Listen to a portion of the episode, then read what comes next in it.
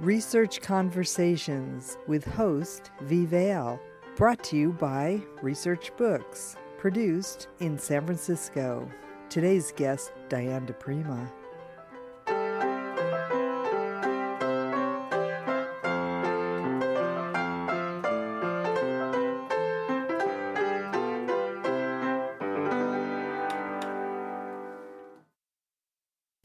Welcome to the Counterculture Hour. I'm your host, V. Vale. I've been doing counterculture publishing since 1977 with Search and Destroy and Research Publications. And today we took a little field trip to visit the legendary counterculture poet, writer, lecturer, um, all around artist, Diane di Prima. And we're at her home right now. She's got thousands of books and is a real inspiration in how over 50 years she's been able to maintain a very creative and definitely counterculture way of life. So we're very fortunate to have Diane di Prima here. How did the process of becoming a poet start? I mean, I started writing when I was seven, and I knew how to write. How come? I mean, just from school or what? No, I remember what was happening was my beloved anarchist grandfather and his wife were moving out of their beloved Bronx apartment where I'd gone to the rallies from and all that. And we were taking a walk the night last night we were going to see them there. My parents had come up to help them get ready to move. Taking a walk in the Bronx. And I wanted to remember the moment. But being seven years old, you don't think you're going to, it never occurred to me to describe the moment. So I wrote a poem about the, the stars or something, a little rhyming poem. But to that day, to, from to this day, I remember the stars over the Bronx that night and the, the way the apartment buildings were lit from the street lights and all that. There was, it was a part with tall buildings. And so I wanted to remember the moment, and I wrote this little poem. And to me, that's what was like a, an impulse to try to hang on to moments of time. That was when I was real young. That was my first thing. Then by the time I was in high school, I was I, at Hunter. Me and a bunch of friends were very into the romantic poets, Keats, Shelley, Byron, and um, especially those three, and um, which was not in in. It was really, really, really considered they were considered lower than the low because the new critics Eliot's was reigning in the in the literary world and my the people in my school were so intelligent that they also would get into whatever was in. So except for the seven or eight of us, among whom was Audre Lorde, who became a well-known poet, except for those seven or eight of us, you didn't even mention the romantics at school or anything. So, but by reading the letters of Keats, who goes very much into a poetic theory, kind of, you know. And really, I was like about 13. I was really fell in love with Keats. And um, by reading the letters of Keats, I don't know, one day it just struck me very hard. I write about this in my autobiography too. It struck me very hard that this wasn't something I had to look up to from afar. This was something I could do. This was something I could be. And, you know, what I keep trying my whole life as a teacher to do is have people stop looking up to anything from afar. Just be it. Just do it. I mean, so I knew when I was 14 that I was going to be a poet. And I also knew that I was going to have, I cried. I knew that I was going to have to give up a lot of things to do it, that I wouldn't have the regular kind of life. Uh, I guess because I'd studied the lives of the Romantics. They didn't have regular lives at all, but I don't know why. But also, my grandfather had implanted something about what you give up for your ideals. So I knew I was never going to be one of those nice ladies with matched dishes. And all. I mean, I knew that at 14.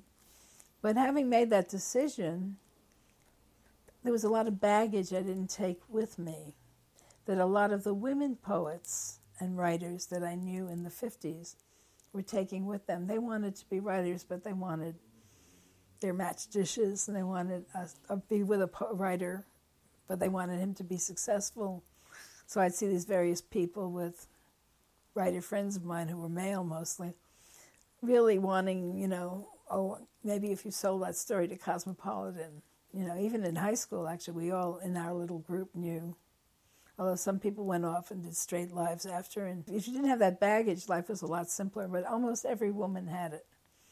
And the ones that didn't, I had some poet friend, writer friends in that group. You know, people always say, What happened to the women? It isn't as simple as we would just, you know, ignore that happened too, but, you know, it's like any prejudice of that sort, you just sort of, you either give into it or you don't. And uh, I never got badly treated by the men writers in my scene, but I was also not on the make for one of them to be my husband and get rich. You know, I didn't want any of them. And once I, once or twice, I, once I fell in love, and uh, but I, I wasn't expecting that kind of life. There was, there were a lot of, um, there were women that didn't have that, but for them, and really just wanted to do the art, but there were very few. And most of the ones that I met either were brought down by, um, I don't know how to say this, but the parent, the parents, and the rest of the society had still. I mean, uh, one woman died that I knew, who was a, um, a painter, died of shock treatment in a mental hospital in Pennsylvania. She'd had an illegitimate child. Her parents wanted the child to raise it straight they, the Pennsylvania uh, shock factories, we used to call them, were not regulated, and they would advertise, "We will return your loved one to you in three weeks, completely cured." And that meant cured of homosexuality, cured of sexual promiscuity if you were a woman. I mean, lots of things they were going to cure you from. And this woman died there from too much shock and there were many there were women I remember wound up in Rockland State Hospital and things because they were just running around the village and sleeping with people and their parents, you know. You even when I worked at Napa State Hospital for the California Council of the Arts in the mid or late 70s, I met many women who were locked up there in the first place for promiscuity. So it didn't go away that fast. I, I, I see that you look surprised, but so there was that, and then other women that were more more committed often were burdened with um, low self esteem or shaky background, which also gave them um, much more vulnerability than I experienced to getting hooked on some drug and sort of the, disappearing themselves. So I'm not blaming the victim here. I'm just saying a lot of factors were all working against us women artists. Most of them are still working against us. There's also the expectation if there's two of you in the house and you're both artists, the girl is the one who's going to get a job and, so, and get the rent paid. And the theory, the rationale was, well, it's easier for her to get a job. Well, they can There are- pass easier. There are a lot of jobs out there for women. You can type, you can file, you know. What am I going to do? Go work on the docks. but so very often, and I see that still in the younger generations, that, you know, both of them, one's a writer, one's a painter. Well, the girl's going to stay home, and if they have one child, she'll stay home and do child care. Or oh, you can get your painting done while you're watching six kids, can't you? You know, so I haven't seen that change that much. Although outwardly people think they've gotten liberated, they still behave that way. The girls, the boys too, but the girls are the ones that let them. The women are the ones that let that happen, you know. So I'm not blaming the victim, but you can you don't have to be the one that brings the bucks in. Nobody can bring the bucks in. See what happens. Something will happen. Yeah. So there were other there were a lot of factors, and I address that because I've been asked a million times what happened to the women in the Beat Generation. Where were they? Where are they? You know, and the assumption is that except for you, somehow they were all ignored. And how come? And they were to some extent, but they weren't really all ignored. A lot of them were. Mary attempted in his way. I mean, he called it for young women poets, or for young lady poets but he put one of his earliest totem press books was Diane, I think Diane Wakoski, Barbara Moraff, who went on to be a potter instead. I forget two others. Rochelle Owens, I think, might have been in it. New York women writers. I mean, he did call it for young lady poets, but that was the terminology of the time. He asked me to be in it, and I didn't want to be a young lady poet. So I said no. but I sort of had the feeling of uh, self sufficiency. I can publish myself. Why do, I, why do I need to be a young lady poet? So, but there was attempts, and there were people published, and so on. A lot of people just, a lot of things. It was a lot of things. It was a lot of things at one time. It isn't easy now, but it was really not easy then, I guess. I mean, I didn't know this because I had no expectation of anything being easy. In fact, it was hard for me. It's been harder for me to learn how to not struggle. I'll give you an example. In the 60s, I lived at Millbrook with Timothy Leary and Richard Alpert. Yeah, he was there part of the time I was there. Ralph Metzner was there part of the time I was there. Um, they all and, did. Yeah, they all did this. What what was it? The psych, psychedelic Book of the Dead or something. Timothy did that. Oh, Timothy. But I recognize his names from that book. Mm-hmm. Well, while I was there, he had Timothy had gathered all these artists of different of different mediums, writers, painters, and so. And what his idea was was to see what would happen if all of us took acid about every five days, and none of us had to do anything for a living. None of us had to go out and work or deal with the world.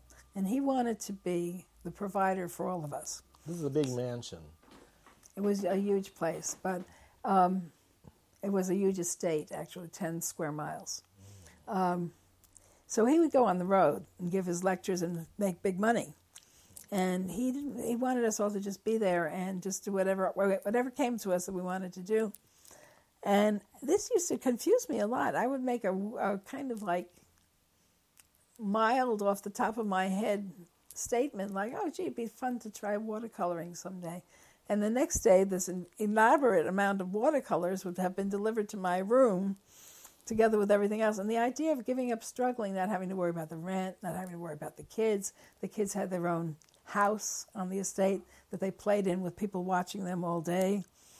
Uh, they, you know, it was very hard. I noticed that, so I, I was lucky that I noticed early how hard it is to give up the habit of struggle. And, you know, you should be able to give it up when that's appropriate and go back to it without feeling bad about it if it becomes appropriate again. So I just wanted to throw that in there. That that can be a trap too being a, a surviving artist. It's tr- another. I mean, anything you take on as your identity, like we're struggling artists, or we're famous artists, or we're outre, far out artists, or we're once you put that other defining adjective on yourself, you've made yourself a little box. You know, I'm a beat artist. No, I'm not a beat artist. Oh, I'm a woman art. No, I'm not a. I'm a gay, lesbian, transgender, uh, Martian artist. it doesn't work because you have to be. Jean Cocteau one time said in one of his prose books that it has to be a constant. You, uh, the artist has to be like an acrobat. Whenever they've figured out what your shtick is, what you're doing, the critics, the public, whatever, you have to already have vaulted, pole vaulted into a whole other area of art. And I think that the have to there is more about not getting yourself caught or attached to a way of working or a way of living. As this is, you know, like I only make black and white pictures. Well, Kline didn't want to make only black and white pictures. The last 10 years of his life, the gallery wouldn't carry any other work. And he was making colored little beautiful gems of stuff and selling them in Southampton for for a song to his friends. Not because he needed the money, but because he wanted to get them out there. But the gallery wouldn't show them. Franz Kline, you're talking about. I'm talking about Franz Kline. Mm-hmm. But it could be anybody. It could be self definition or it could be somebody laying the definition on you. You only write mysteries. What do you mean you've written the great American novel? I mean, or, you know, you're a beat writer. How come Loba is so mystical? you know, my long poem that I've been writing for 35 years now, I think, 34. You know, how come you're writing a mystical poem with all these allusions to scholarly things? You're a beat writer. Doesn't that mean, or they still assume that Allen Ginsberg, because he's a beat writer, is not scholarly? So if you buy into any definition that you've laid on yourself or that the world's laid on you about your art and who you are as an artist or how you have to live. And I'm saying at one point I had bought into I'm the struggling artist. And it was very hard to step out of that and say, oh, for at least this period of time, I can relax and just try stuff. I mean, I would have had to have been there longer than the six months I was there to really take advantage of what Timothy was trying to offer us. So you were there for six months. Yeah, it was wonderful. Did you actually take a lot of LSD? Oh yes, but not as much as they wanted me to because it got boring after a while. So they bring me my every five day dose. That was the only rule for living in that community. Besides that, you were that Timothy had invited you because you were a creative person. Was you took your acid every five days, and I would just stash it. You know, I'd say, "Oh, thank you," and I put it away. I mean, how how often did you want to get high? I mean, it- took me longer than five days to absorb the information I'd gotten, and I got a lot. I learned a lot it was a wonderful thing, you know, and whoever's like denigrating all drugs is insane. That's, you know, every culture, every high culture has always had consciousness changing substances. And you know, every consciousness changing substance has to be treated with enormous respect.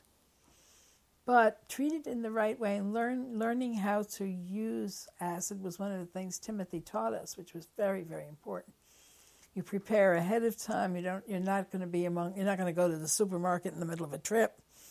Uh, you're not. You know. You prepare ahead of time. It's a, a sacrament, truly. You know. You pre- give yourself enough time at the end to come back very slowly. There's a period of time for imprinting where you can. I one time put out great big boards of Sanskrit verbs and just stared at them a lot because I was studying Sanskrit and this was a good way while I was imprinting toward the. That's a period when you're high and then you're back on the surface, and then you're high again, and then you're back on the surface. That's a time when you can learn stuff, or get a habit. I mean, one person who imprinted at the kitchen table at Millbrook couldn't leave the table till the next time he tripped. He was there from morning till night every day, driving us crazy.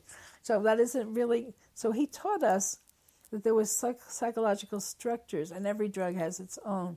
And I'm not saying all drugs are good, but there's a lot more of them should be treated with some understanding and respect.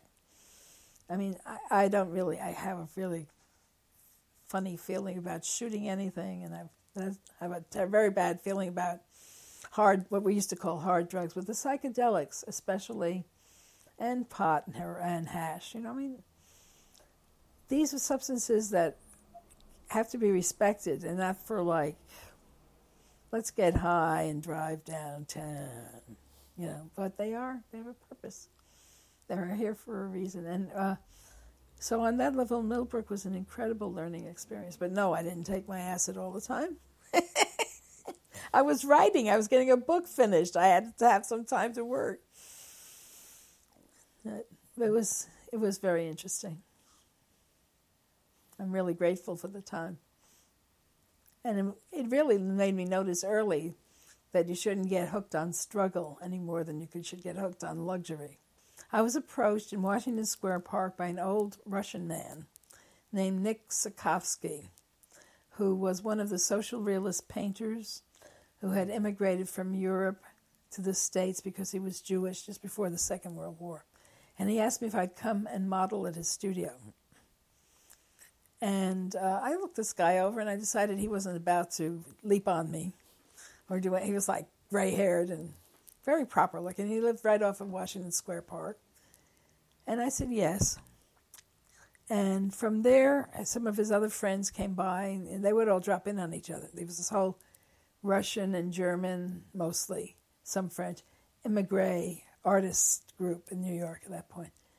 and they would pass models from studio to studio. People would like you or not. And so the wage, I still remember this, was three fifty an hour. Uh, the uh, minimum wage at that point was 75 cents an hour. So if you're ra- being, being paid in cash, 350 an hour, handed to you, that's it. I wound up working 20 hours a month. Not 20 hours a week, 20 hours a month for my $33 rent and some basic food. I was living with others, so we all chipped in on the food. We ate very, we had oatmeal breakfasts, and you know, but there was a lot of cheap, like meat and so on, to be had. Like lamb chops were twenty nine cents a pound, you know, and so uh, pulling in 70, 70 to eighty dollars a month at an hourly wage of three fifty an hour meant that I had almost all day, most days of the week. I'd spend half about half the day studying because I was like reading my way through the canon of poetry and the ABC of reading by Pound and in in his other just like you read everything Burroughs mentioned. And I was teaching myself like I read some Homeric Greek. I I studied classical Greek, Greek at Hunter, but I was reading earlier Homeric Greek. I had a grammar, and I, I would learn the poetics of different languages by sounding them out. I never got to the point where I really learned any Eastern languages, but at one point I even had a pretty good reading ability with the Cyrillic alphabet. So I used to get bilingual books and study about half the day, getting my craft. I knew I was a kid. I knew I needed a craft in poetry. There's a lot to learn. And then the other half of the day I'd spend writing. You know, and it would it would vary, but usually I'd write in the morning. I'd have we'd all have whoever lived in the house would have breakfast. I write about this too. We'd all have breakfast with cold water fat, flat. There was free wood around the corner because we were America was exporting automobiles in those days, and they were crating them there to ship. So there was all the ends of this wood, some of it hardwood, that they put out free. And I would go with a shopping cart every day when I woke up and get about half a block away, but it was uphill. Get about five shopping carts of wood into the house for the day, and then make breakfast and then write all morning. Then um, we'd have some kind of lunch. Probably I'd have some. I always had a soup on the stove out of whatever was cheap and around. And then uh, in the afternoon, I'd study. Often I'd go out to write all morning if the weather wasn't too bad, because the Hell's Kitchen apartment was a few blocks from Central Park. So I'd go. I had favorite rocks that I like to write on, or certain benches and places, and you know. And then I'd come home and I'd have lunch and study, and then in the evening people would gather, but they'd be at Art Students League, or they'd be at uh, ballet theater dance school, or whatever they were doing. All the people in my house were working artists, and so we didn't need much, and we didn't have much, but we didn't know we didn't have much. We had everything. I mean, we didn't have a phone we never had a phone in those days. You you were supposed to sort. We sort of felt we we should be able to sort of know psychically if somebody was about to come by, or where your friend was if you wanted to meet up with them on the street. And often that worked. Some, and I had some very special uh, little amenities like for three dollars a year, if you were a studying painter, you could get a membership to the Museum of Modern Art that allowed you in free to all their movies. So um, Raphael Soyer would sign every year. One of the that's a Soyer painting of a portrait of me over there when I was thirty. Um, he would sign every year that I was studying painting with him. I'd buy my three dollar card, and so I saw my way through. They would do series like all the films of Carl Dreyer, the man who made that Joan of Arc, or all the films that Greta, Greta, uh, Greta Garbo was in, or all the von Stroheim directed movies. And I gave myself an education in classical film because I, it was a good break from study. I'd walk to the museum, see the movie, go back home, and keep studying. So I had those kind of amenities. And then there was a wonderful, just built, very warm, very comfy library across the street from the Museum of Modern Art. At that point, just recently built with rugs and soft couches. And I'd go there if the house was too much to keep heating, because the house was hard to heat and uh, go from the movie and study there or write there in the afternoon and then walk back to the house. So it was very luxurious, kind of not having anything. Plus, you know, our friends were like painters at the Art Students League. There were people from uh, Art Actor Studio. There were people from Ballet Theater School. We all we had lots to say to each other. We had lots to. I wrote my, the first thing that got published, the Thirteen Nightmares that were in that book I mentioned. Uh, sitting on the steps of our Students League waiting for my friend to clean his brushes so we could go have our 20 cent date nut bread and cream cheese sandwich chock full of nuts together for lunch. It was 20 cents and then 10 for coffee. So that's how you got by. I don't think you can get by like that so great now. I mean, even if six kids who are all artists were taking a place, a flat together in San Francisco, I don't think they could get by each working 20 hours a month.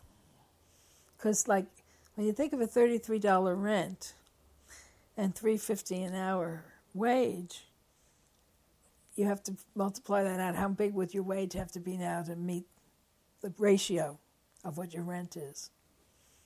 That wasn't $33 each. That was $33 for the place. I had 70 I had $70 a month coming in. Hey, you know, and I could have worked more for the painters. I just they just knew and respected that I was an artist and that's how much I wanted to work. But you got lots of perks like Raphael Soyer reciting Pushkin to you in Russian while he painted.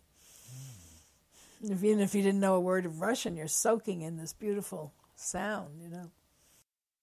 I know in, in the 50s in North Beach, I mean, they had the best coffee you could get. Very no, strong. no, you know, by the time the coffee houses were really in the village, I was already in Hell's Kitchen doing this apartment I've just been describing, the Coldwater Flat. And the coffee up there was just cafeteria. Okay. It wasn't really, the, but the youth, you know, the energy. I mean, we would go to, the people would go to their painting class or their acting class and they'd do some auditioning or whatever. And still we'd gather have our soup at night, and then we'd all be out on the street playing.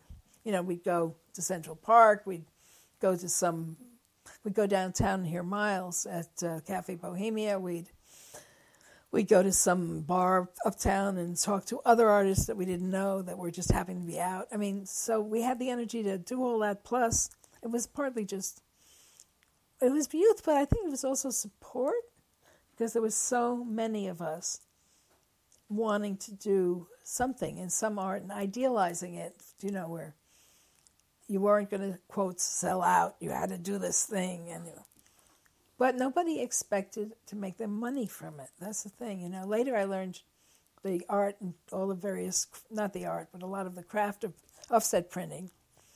And I would use that to make my money instead of a modeling when I was older. But we always expected to have a trade of some sort or some of the guys that weren't like living off their girls, and most of them weren't, but some of them were.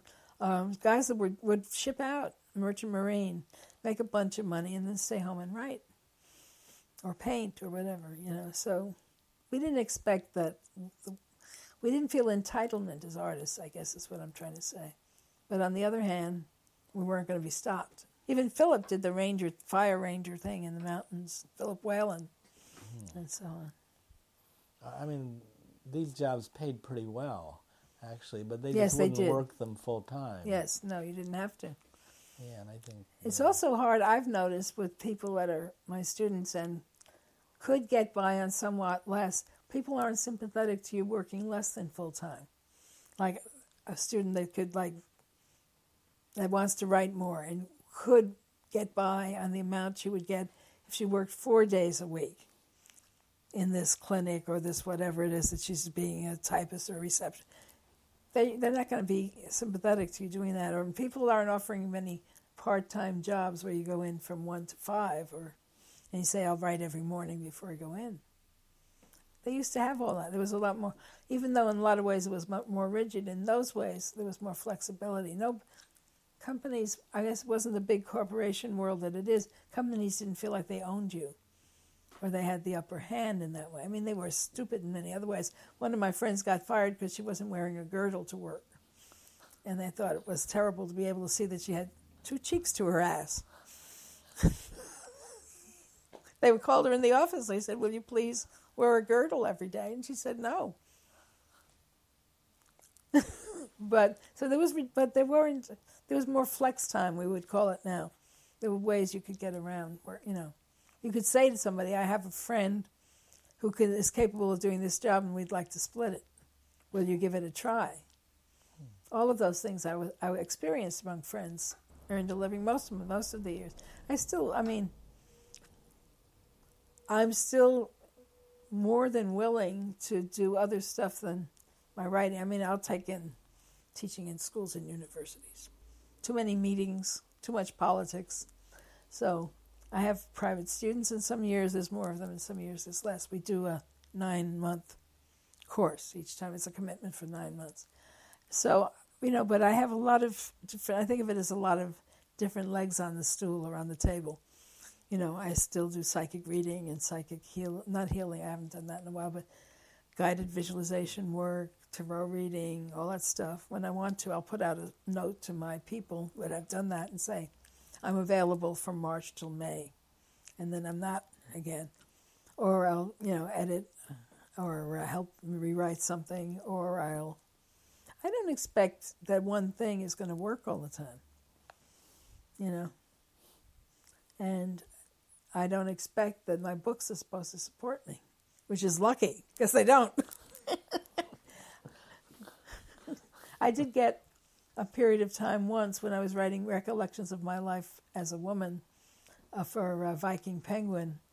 I got an advance. Uh, two years I just wrote that book and wrote other stuff, but the rest of the time I've always worked.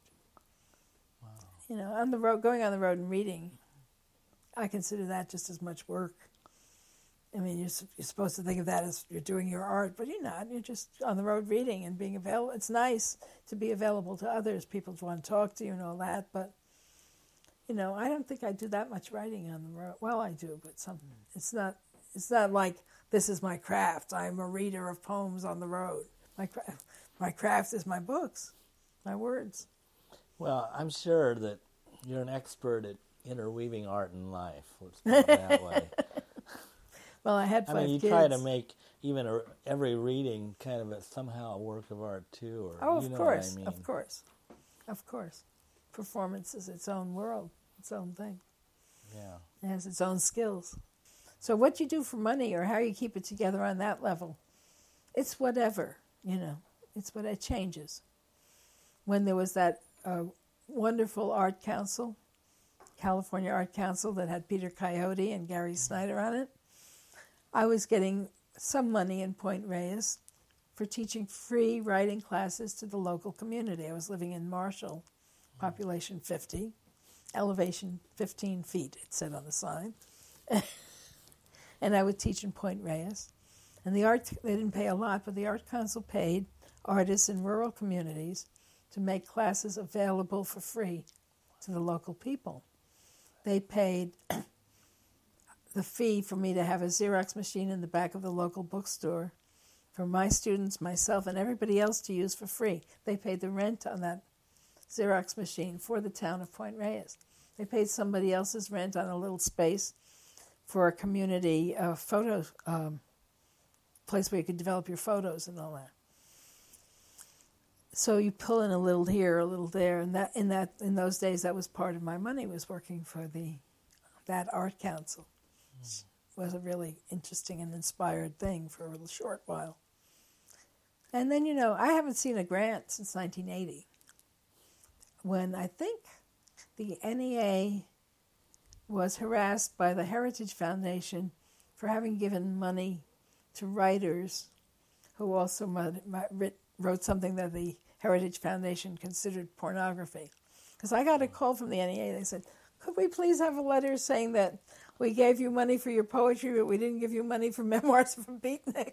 I'm not saying that's the reason why I haven't had a grant since then, but I'm saying that since Reagan came in, I haven't seen a penny of money from anywhere. And I never, I mean, I only got NEAs and some small things, grants from small institutions. I've never had a Guggenheim. I mean, I think I only applied three or five times back in the old days, but, or any of those things. Yes. So you, it's not a question of like you have to, you have to do it one way or another way. Other people get those things and can write on them. That's more power to them. You know, it's like, uh, I think the part of the uh, the spectrum that I write from, politically, and class-wise, also, class is a big thing that we don't talk about right. in the arts in America, and in other ways, as a woman, and being too open about how I behave, and so on. And the fact that is, I don't have the decency to be like killing myself with alcohol or being full of remorse or full of um, horrible neurosis. I've enjoyed it, my life, you know. I think those have all worked against me as getting grants or, know, getting into, you know, being an establishment writer, but it doesn't matter, you know. You can't control inspiration, and you can't um, you can't say, "Well, today I'm going to write this inspired." Be you can always work on something that's already written if you want to work every day. But in terms of when the work wants to come, Robert used to call it the visitation of the persons of the poem. Robert Duncan. And yeah, Duende, Jack Spicer called it dic- taking dictation. Um, the work that comes that way is the for me that's the, that's the cream. That's the only work that's really really important. Um, however, I, I also have write, written a whole lot of poetry from an idea, and I'll still have to wait. And the example is the Revolutionary Letters. Hmm. I wrote those as street theater because I would go. We were going out around the time that Martin Luther King was killed. We were going out in a flatbed truck with amplifiers, with musicians, street theater people. This was New York, but it was similar to the mime troupe. It was that period, and not as great, of course, but the same kind of thing. And um, poets, and we were reading in Spanish Harlem. We were reading on the Lower East Side. And so on. And I found that my more the, most of the poetry I'd written was too intellectual to present on the street to people who had not read. And I started writing the revolutionary letters as poems, but also as as street theater. theater. Yeah. yeah. And I so when I say I write from ideas, sometimes there's something that strikes me that I say, oh, I want to put that in a revolutionary letter. Then I wait till the words start wanting to come, but it's not like pure just inspiration. In that case, it's a mix and but most of most of the work that's great is just it comes and comes through you and it's coming and I'm, I've written poems in Loba that are very very very just coming through me while some kid was climbing over me because we were driving to the airport somewhere and though I wasn't driving somebody else was driving but they, I had all these other things going on I'm having a conversation it's like my head split off and part of it kept writing the poem and part of it was dealing with the world other times that you're free and it just comes through. That's stuff you can't control. You can make room for it though. When Loba, my long poem Loba was coming thick and fast when it first happened, the first um, 200 pages came in a, about six years.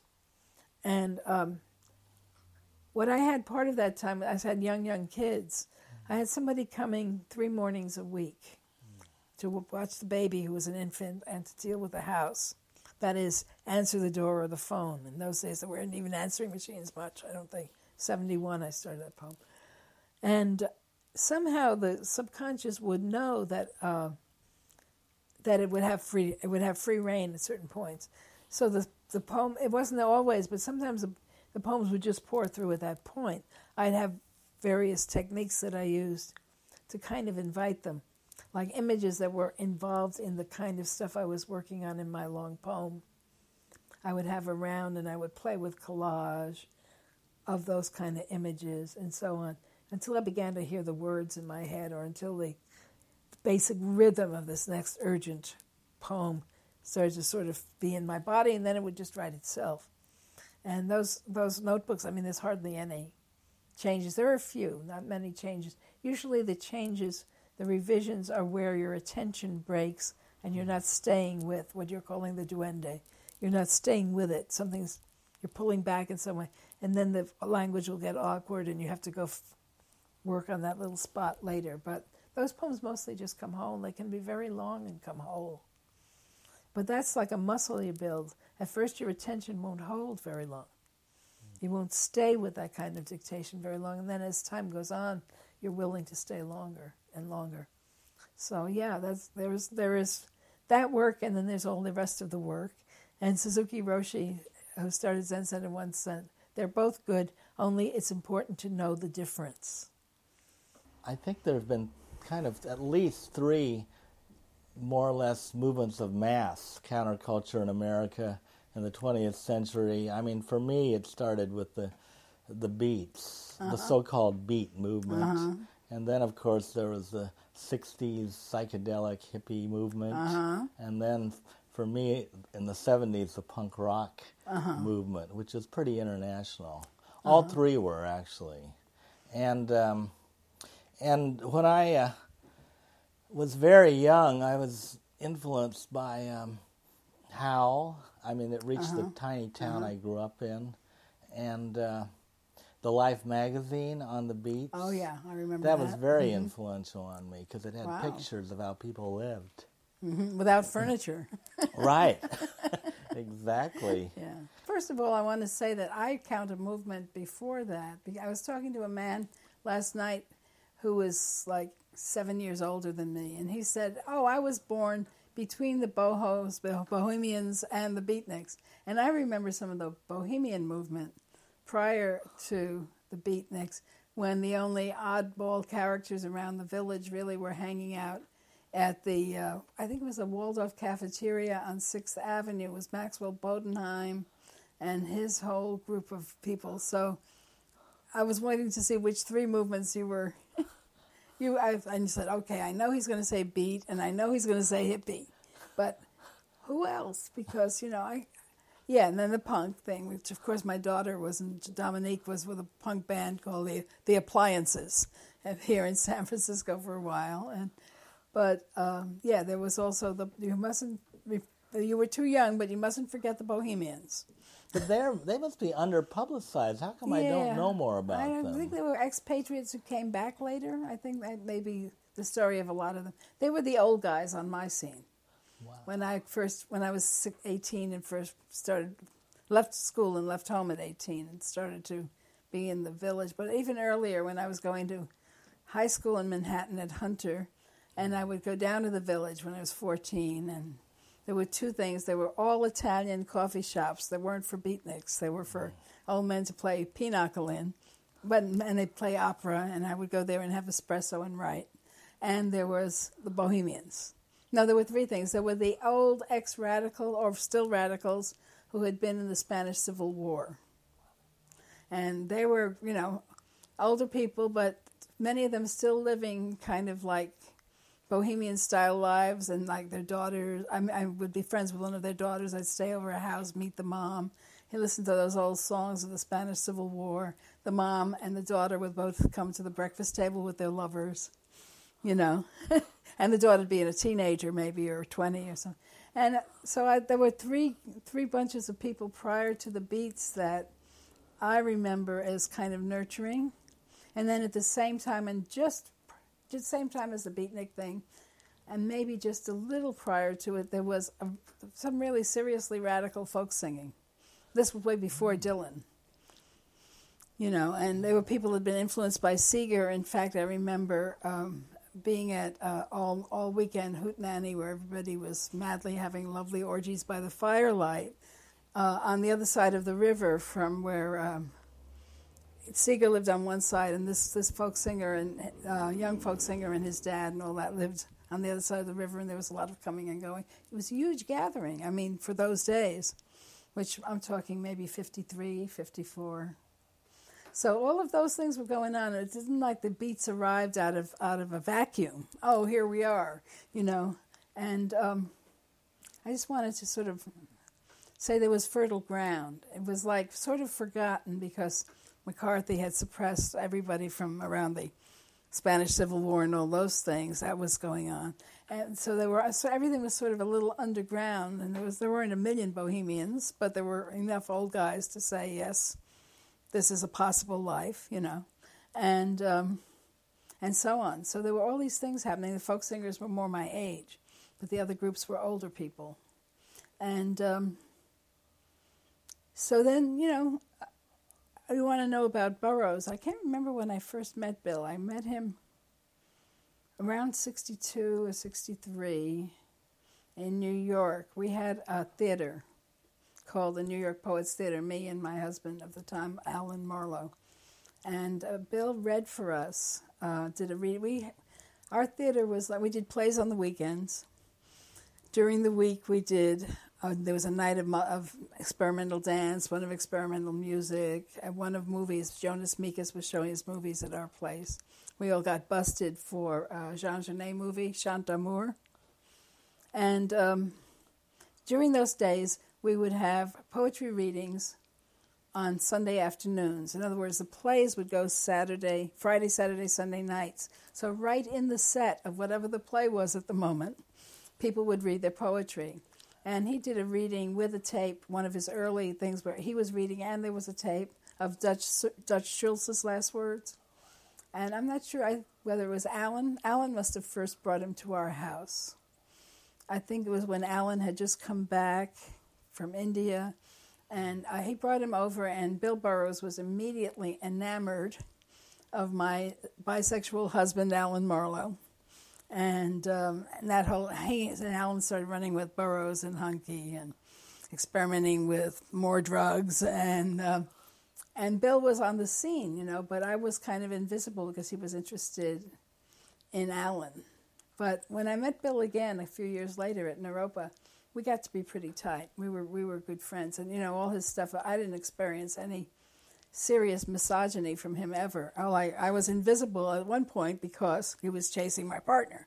But that doesn't necessarily misogyny. That's just whatever that is, you know. And my, we had a, a free marriage where he, we were both sleeping with anybody we wanted to. I didn't do much of that because I felt like I couldn't give a lover the kind of attention I should because I had three kids as well as this crazy husband. I had three kids by then only one by this crazy husband, two previous. So one with the Amiri Baraka and um, my first child I had in 57 when I wanted a kid, but I didn't want a man. Which in 57 was not how you behaved, but that didn't matter too much. Oh. Well, about Bill, um, at Naropa. What did he teach? Creative writing? Or I don't what? remember what he taught. We taught yeah. what we taught our Whatever you know, we taught our ourselves. Yeah, we taught how to free your mind and do what you want. You know, I mean, but I, I don't think I went to his. I went to his his performance lectures, but I don't think I went to any of his classes things. Some right. people I dropped in on, but but I remember that um, we were in this. I wrote about this. There was a little piece that they did at, at the at Bill's memorial at Art Institute. Hmm. I wasn't in town, but I, they taped me ahead of time for it. Um, we were in a uh, we I remember a, a uh, séance we went to together that you know he was like he wasn't the organizer of it. That was a woman who was a poet who was a friend of Robert Duncan's a woman named Helen Luster. But um, Bill was invited I was invited some other people were invited and people were sitting around. I mean this is new age bullshit. Nothing's happening here. And Bill stood up went to a certain spot in this small Naropa apartment because we were given these tiny little student quarters. And he said, We have to erect a column of light right here. He pointed to a place. And um, I don't know what other people got. He and I got a lot of stuff and um, compared notes somewhat later and so on. So he and I had a bond on the level of magical work and stuff that he didn't talk about with too many people. I don't know if he talked about it with you much, but like when I would visit him at his house, sometimes he would show me he had these 19th century books about pulling energy from the atmosphere for healing and stuff like that. That, and there's one of them I'd really like to get. I don't remember its title though, so I can't tell you. I'm sorry, but um, I have it written down. Um, we would he would show me like a healing machine that he was working with with he would put the photo of who he wanted to work on in this thing and it was a contraption built to draw power down and directed at this person through the through the connection of their photograph. And he said, you know, it's much easier to heal animals than people because they don't they don't have any resistance. They have no second some no hidden agenda that keeps them from wanting to be healed the way humans do. And he was so tender about it. I mean, I, I saw Bill as this incred- incredibly, incredibly tender, um, horribly intelligent, so, as you know, so intelligent that it must have been hard to be around people. And, you know, all of that would disappear, including any of our kind of talk, as soon as another person entered the room. And he'd be pretending to be drunk and saying clownish, stupid things and trying on hats. And, you know, and people would go, oh, that Bill, you know, what a joker. But um, I really, you know, I, I think he was the heart of that whole crowd.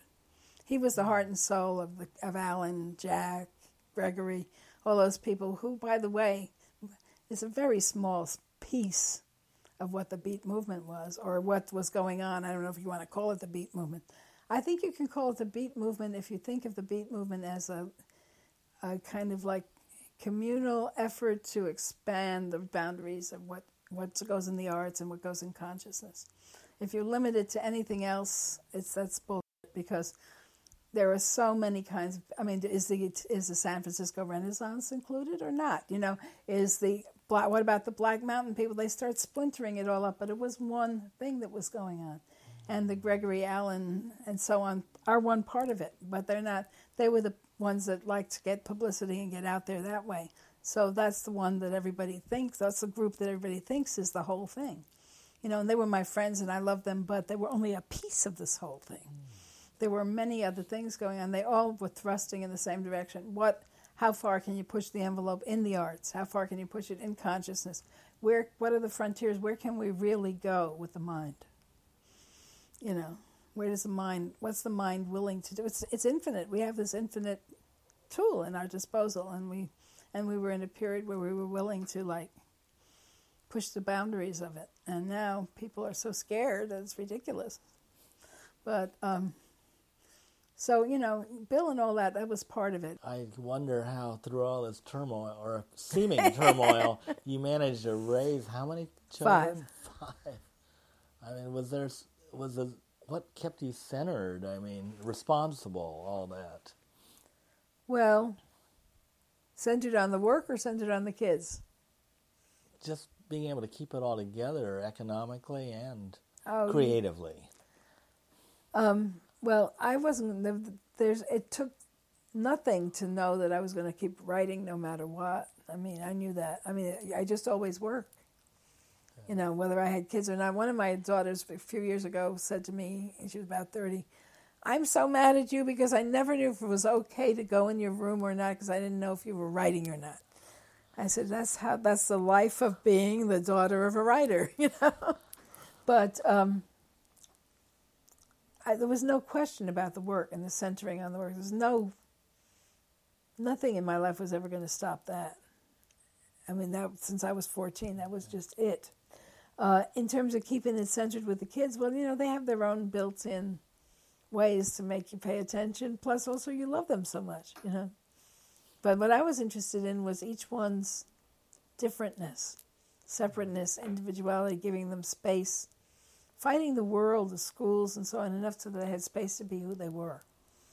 And they have. They've turned out. They're wonderful, and they're all very different. You know, although most of them are have some kind of art that's part of their lives. Two or three of them, it's their main thing. They, when I was 14 and I decided I was going to be a poet, I knew that that meant right then starting and writing every day. Hmm. And I wrote every day. And now, you know, at some point, maybe 20 or 30 years into it, 20 years into it anyway, I wasn't really writing every day, but I mean, there hardly ever a day goes by without. But it's not like something I have to plan in. I write. I wrote. I think I wrote this in my book, but on the radio, once I heard an interview with Pablo Casals, mm. and the reporter said, "Mr. Casals, what do you, what do you inter- attribute your greatness or some stupid thing?" And Mr. Casals said, um, "Every day since I was twelve, I play all my major and minor scales." And the guy's going very blithely on to his next question, sort of like, "What color shoes does your wife wear?" or whatever he's going to ask. And Casals all of a sudden thundered at him, interrupted the question, and said, Did you hear me, young man? Every day since I was 12, I played all my major and minor scales. He didn't care about the reporter. He was trying to get it to some young yeah. artist somewhere, exactly. you know. So it's like that. I mean, there is a craft. You never stop learning it. And you're on the lookout for what's going to give you the next piece of it. Up to a certain point, you can be guided. Like in my 20s, I read all these people that Pound pointed to. I read some Homer in Greek. I, I had already for, read for done a lot of Latin. I read some Dante as much as I could in Italian. I read, I knew some Provençal and investigated troubadour poetry. Yeah. I did that kind of thing. I read my way through Chaucer and almost failed my one year of college because they were doing a survey course of English literature and when I found Chaucer, I said, wow. And I spent the whole term reading Chaucer, and they were reading, I don't know, the, the Age of Enlightenment, and I'm still reading Chaucer. Um, there was a year in, in the 70s when I only read Blake. And it was like, wow, I got to find out more here. So you find what's going to give you the next piece of the information that you need as an artist. And you just drink it in. And, um, you know, that means there's a book I read at the kitchen table, there's a book I'm reading in the bathroom, there's a book I'm reading before I go to bed, there's, you know, as well as taking chunks of time. When you don't have chunks, there's like constant. I turn on the computer when I wake up because I don't know when I'm going to want to write. I turn it off when I'm going to sleep. Plus, I have my notebook. I'm never far from my notebook. Poems tend to be handwritten by me, hmm. not typed. So, discipline, you know, you have the people think of it as a negative thing or like it's it's against your free will or your you know but you know you can only your free your free will as an artist is only goes so far as your craft goes.